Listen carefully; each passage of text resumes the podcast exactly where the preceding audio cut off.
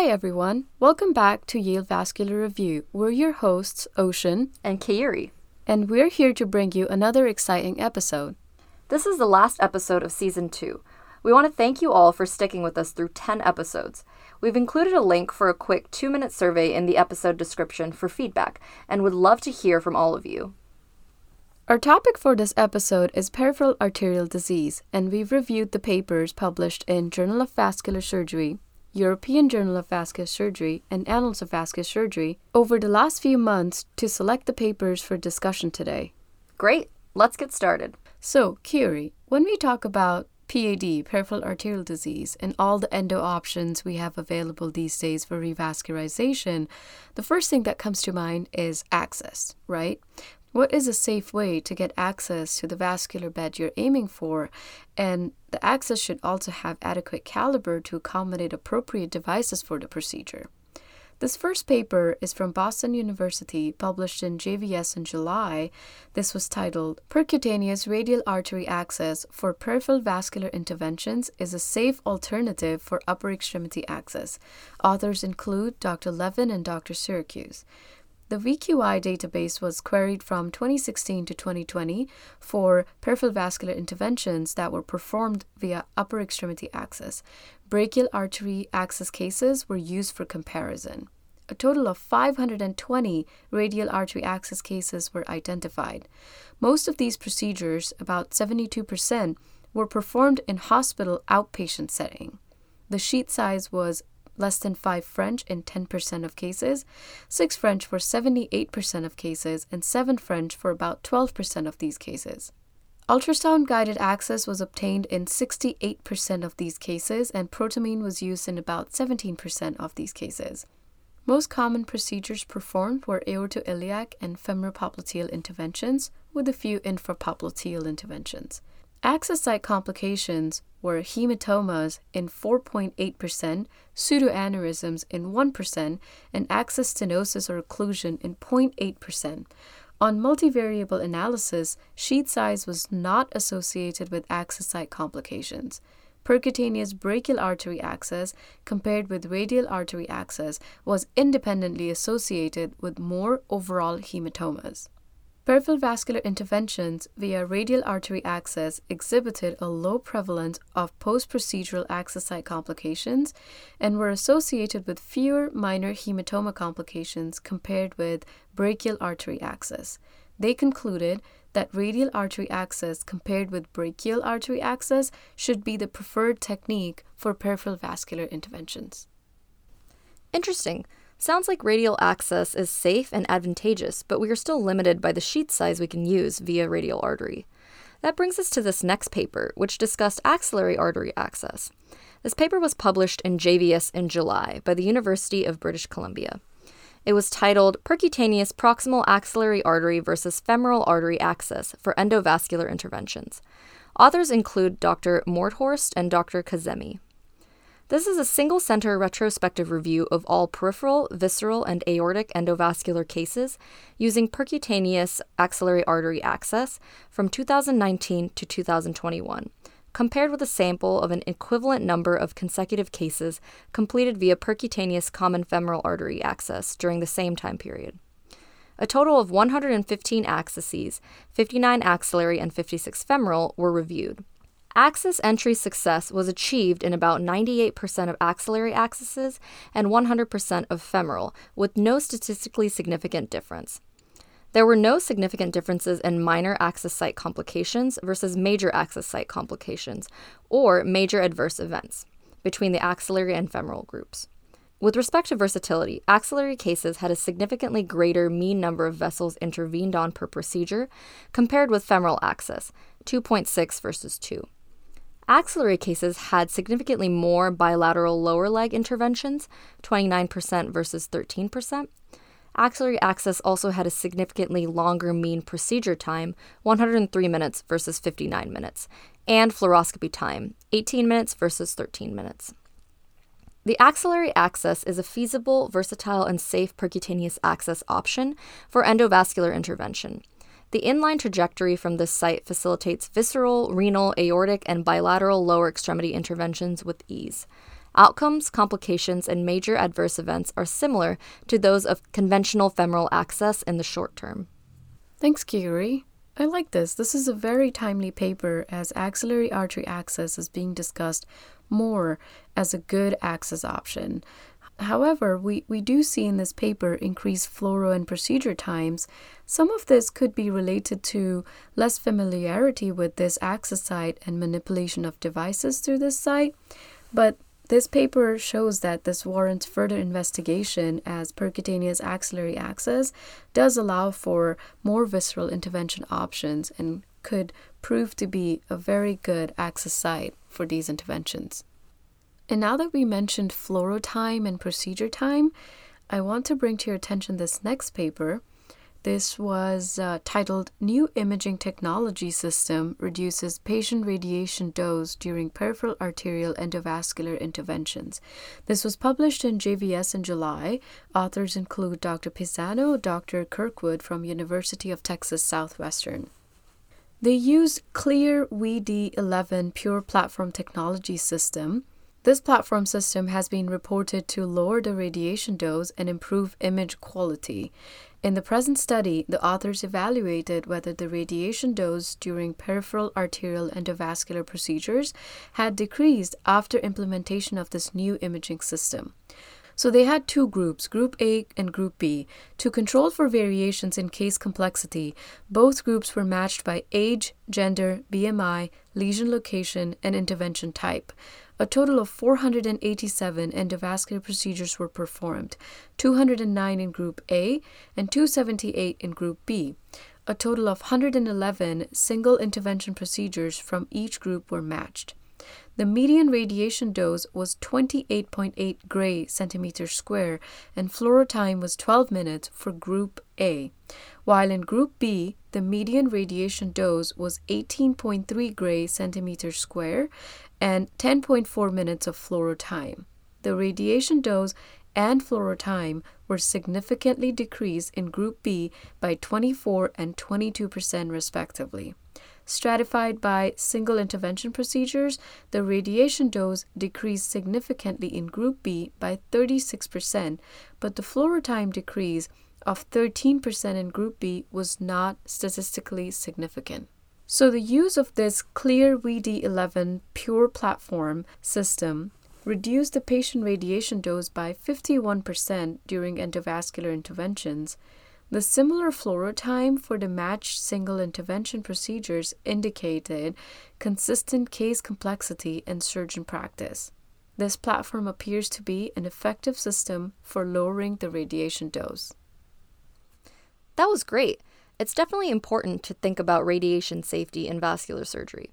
Switching gears, the next paper I want to discuss is from Annals May issue, published by Dr. Lee and Dr. Roche Nagle from the University of Toronto. It was titled Rates of Intervention for Claudication versus Chronic Limb Threatening Ischemia in Canada and the United States. The VQI was used to identify all patients who underwent endovascular intervention or surgical bypass for PAD between 2010 and 2019 in Canada and the United States. A total of 247,000 US patients and 3,500 Canadian patients underwent revascularization for PAD during the study period. There was a higher proportion of endovascular interventions in the US, 76% versus 69%. American patients were younger with more comorbidities, including hypertension, diabetes, and coronary artery disease. The percentage of interventions performed for claudication was significantly higher in the US, 42% versus 36%. This persisted after controlling for demographic, clinical, and procedural characteristics. Perioperative outcomes were similar between countries after adjustment for baseline differences. However, one year amputation free survival was higher in the United States, 84% versus 71%. Multivariable Cox proportional hazards analysis demonstrated that the factor most strongly associated with index limb amputation or death at one year was intervention for CLTI. There are significant variations in PAD management between US and Canada. In particular, a higher proportion of interventions are performed for claudication rather than CLTI in the US compared to Canada. This is an important contributor to the higher one year amputation free survival rate in US patients. Reasons for these differences should be assessed by future studies, and evidence based care may be standardized by targeting quality improvement projects. Nice. That was an interesting turn in our discussion, Curie. Well, I have another one like that. This next paper is titled Gender Differences in Outpatient Peripheral Arterial Disease Management in Germany, a population based study 2009 to 2018. This was published in European Journal of Vascular Surgery, May issue, and the authors include Dr. Messiha and Dr. Rammos. Gender stratified PAD prevalence and differences in treatment by specialized outpatient care and pharmacotherapy were analyzed in 70 million insured patients per year in Germany between 2009 and 2018. In total, 18 million patients with PAD were identified. 47% of these were females. Prevalence of PAD in Germany increased between 2009 and 2018 and was higher in male population.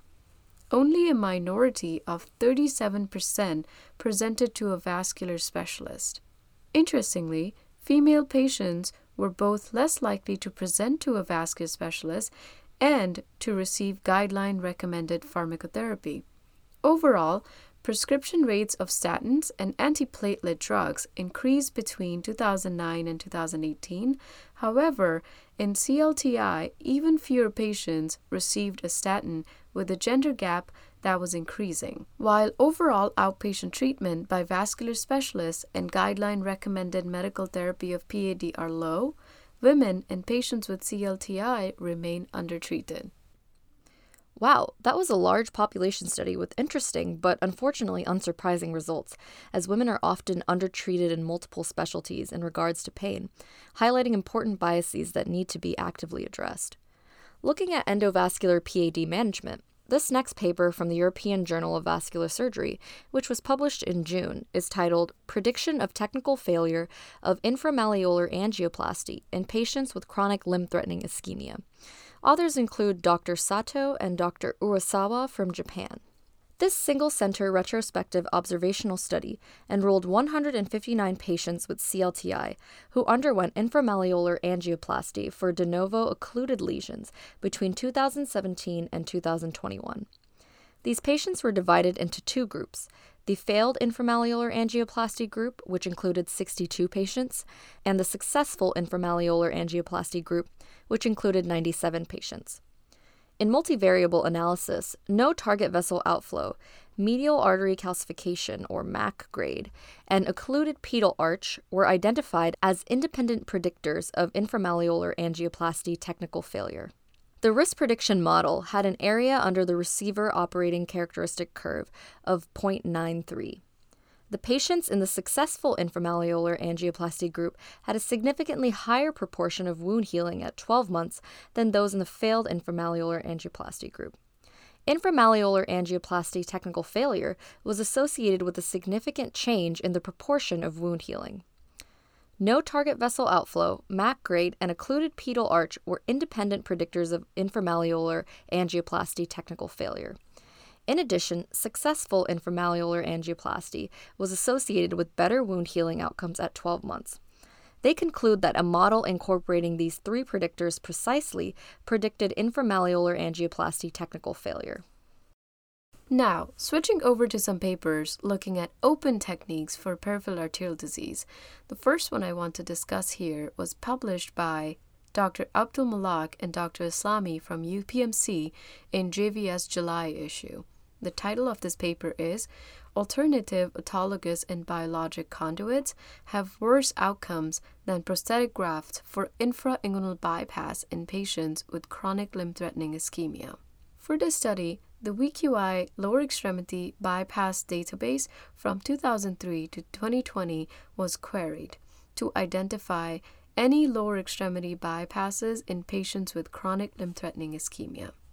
They identified 23,000 lower extremity bypass procedures. 13,000 were done with great saphenous vein.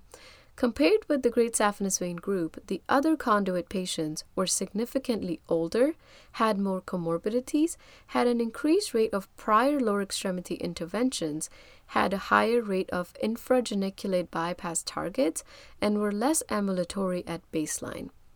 These other groups had significantly higher rates of postoperative morbidity compared to the great saphenous vein group.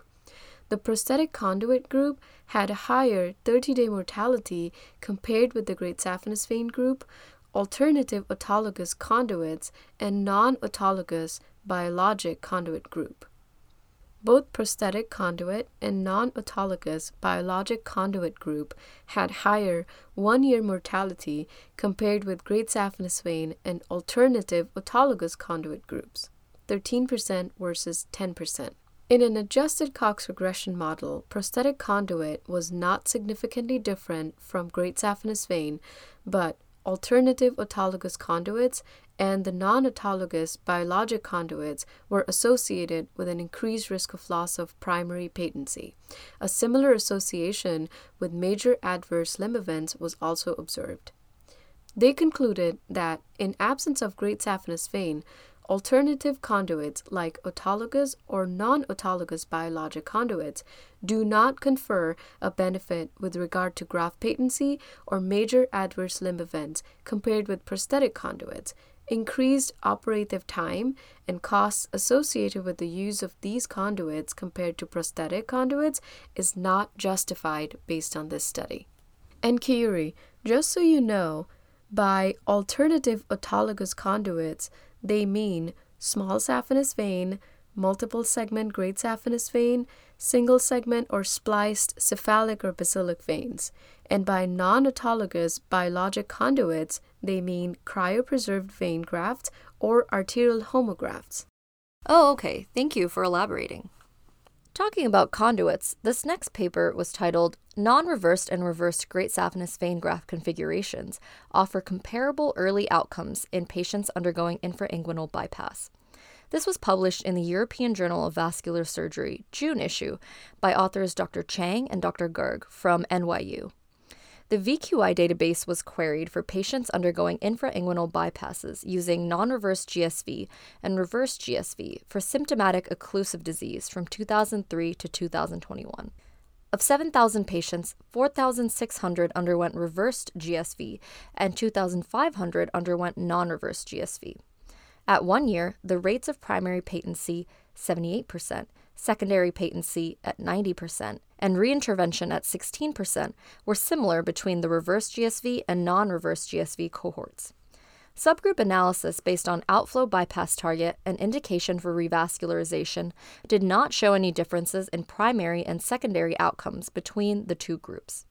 Multivariable analysis confirmed that reverse GSV configuration was not independently associated with increased risk of primary patency loss, secondary patency loss, and reintervention at follow up. The study shows that reverse GSV and non reverse GSV grafting techniques have comparable perioperative and one year primary and secondary patency and reintervention rates. Optimal selection of vein grafting technique should be guided by the patient's anatomy, vein conduit availability, and surgeon's experience. Thanks, Kiuri. The next paper is titled Eversion Endarterectomy An Alternative Approach to Occlusive External Iliac Artery Disease. This was published in Annals of Vascular Surgery, July issue, by authors Dr. Foley and Dr. O'Donoghue. They performed a single center retrospective review from 2000 to 2020 of all patients undergoing eversion endarterectomy for external iliac artery disease. 50 eversion endarterectomies were performed in 47 patients. The median age was 65 years, and 67% of patients were male. Indications for intervention were disabling claudication in 44% and chronic limb threatening ischemia in 56%. On angiography, it demonstrated 22 TASC C lesions and 28 TASC D lesions. The median follow up was 18.5 months. The technical success rate was 100%, and 84% experienced an immediate symptomatic improvement. Primary patency at 1, 3, and 5 years was 86%, 82%, and 74%, respectively. The 5 year limb salvage rate was 96%. 30 day mortality was 2%, with about 10% of patients experiencing a procedure related morbidity. All cause mortality was 38% during the follow up period. they concluded that eversion endarterectomy is a safe and effective alternative treatment for occlusive external iliac artery disease, and the study reports durable patency at five years and low perioperative morbidity and mortality with this procedure. Kiyuri, for our listeners, do you want to briefly explain how eversion endarterectomy works? Sure.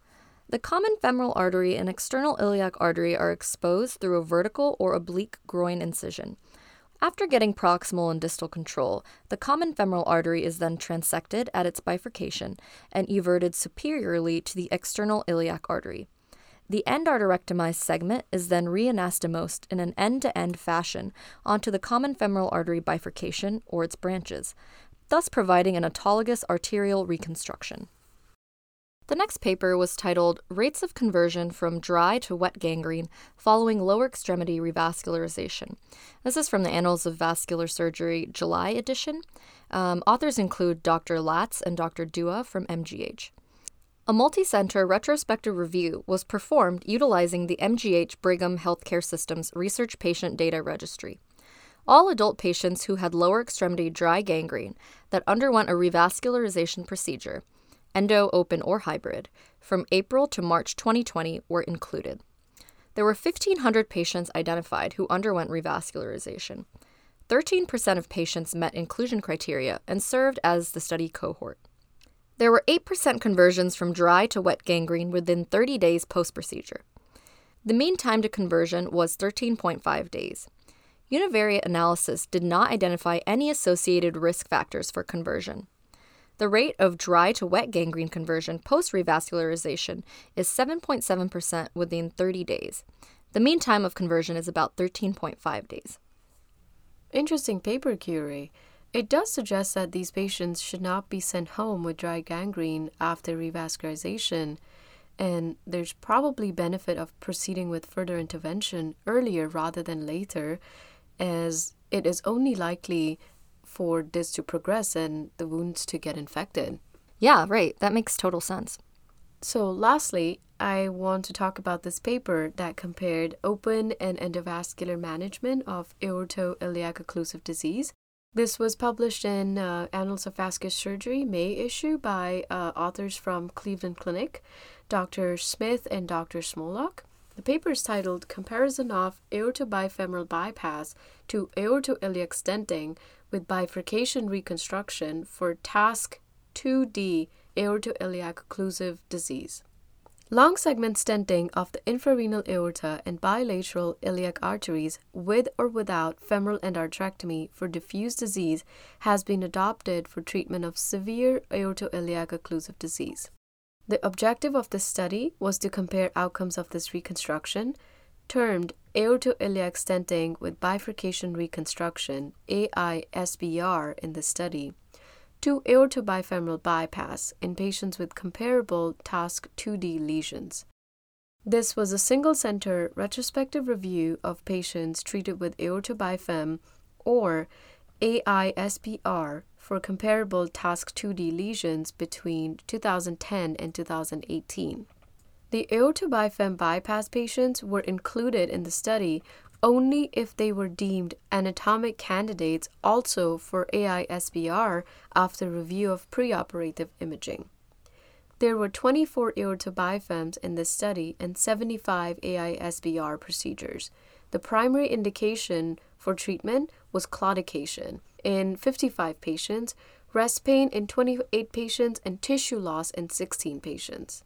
AISBR were performed percutaneously in 34 out of 75 patients.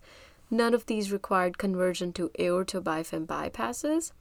Intraoperative blood loss, procedure time, and hospital length of stay were significantly less for the AISBR procedure compared to aortobifem bypasses. Surgical site infections were less common in patients undergoing AISBR, 8% versus 38%. The reduction in blood loss, length of stay, and surgical site infections remained significant after excluding percutaneous AISBR from the analysis. Five year primary patency was 51% for AISBR and 88% for aortobifem.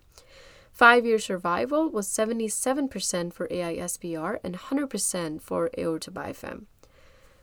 AISBR, or aortoiliac stenting with bifurcation reconstruction, is a viable option for management of TASC 2D aortoiliac occlusive disease with lower morbidity and acceptable durability when compared to traditional aortobifemoral bypass. And that concludes our episode. Thank you so much for joining us this month. Don't forget to take two minutes to fill out our survey to help us improve. We will be selecting one random participant for a prize, and please feel free to leave feedback on our Twitter or Instagram posts. Be sure to subscribe to Yale Vascular Review on Apple, Spotify, and Google Podcasts. Thank you, everyone, for tuning in this month.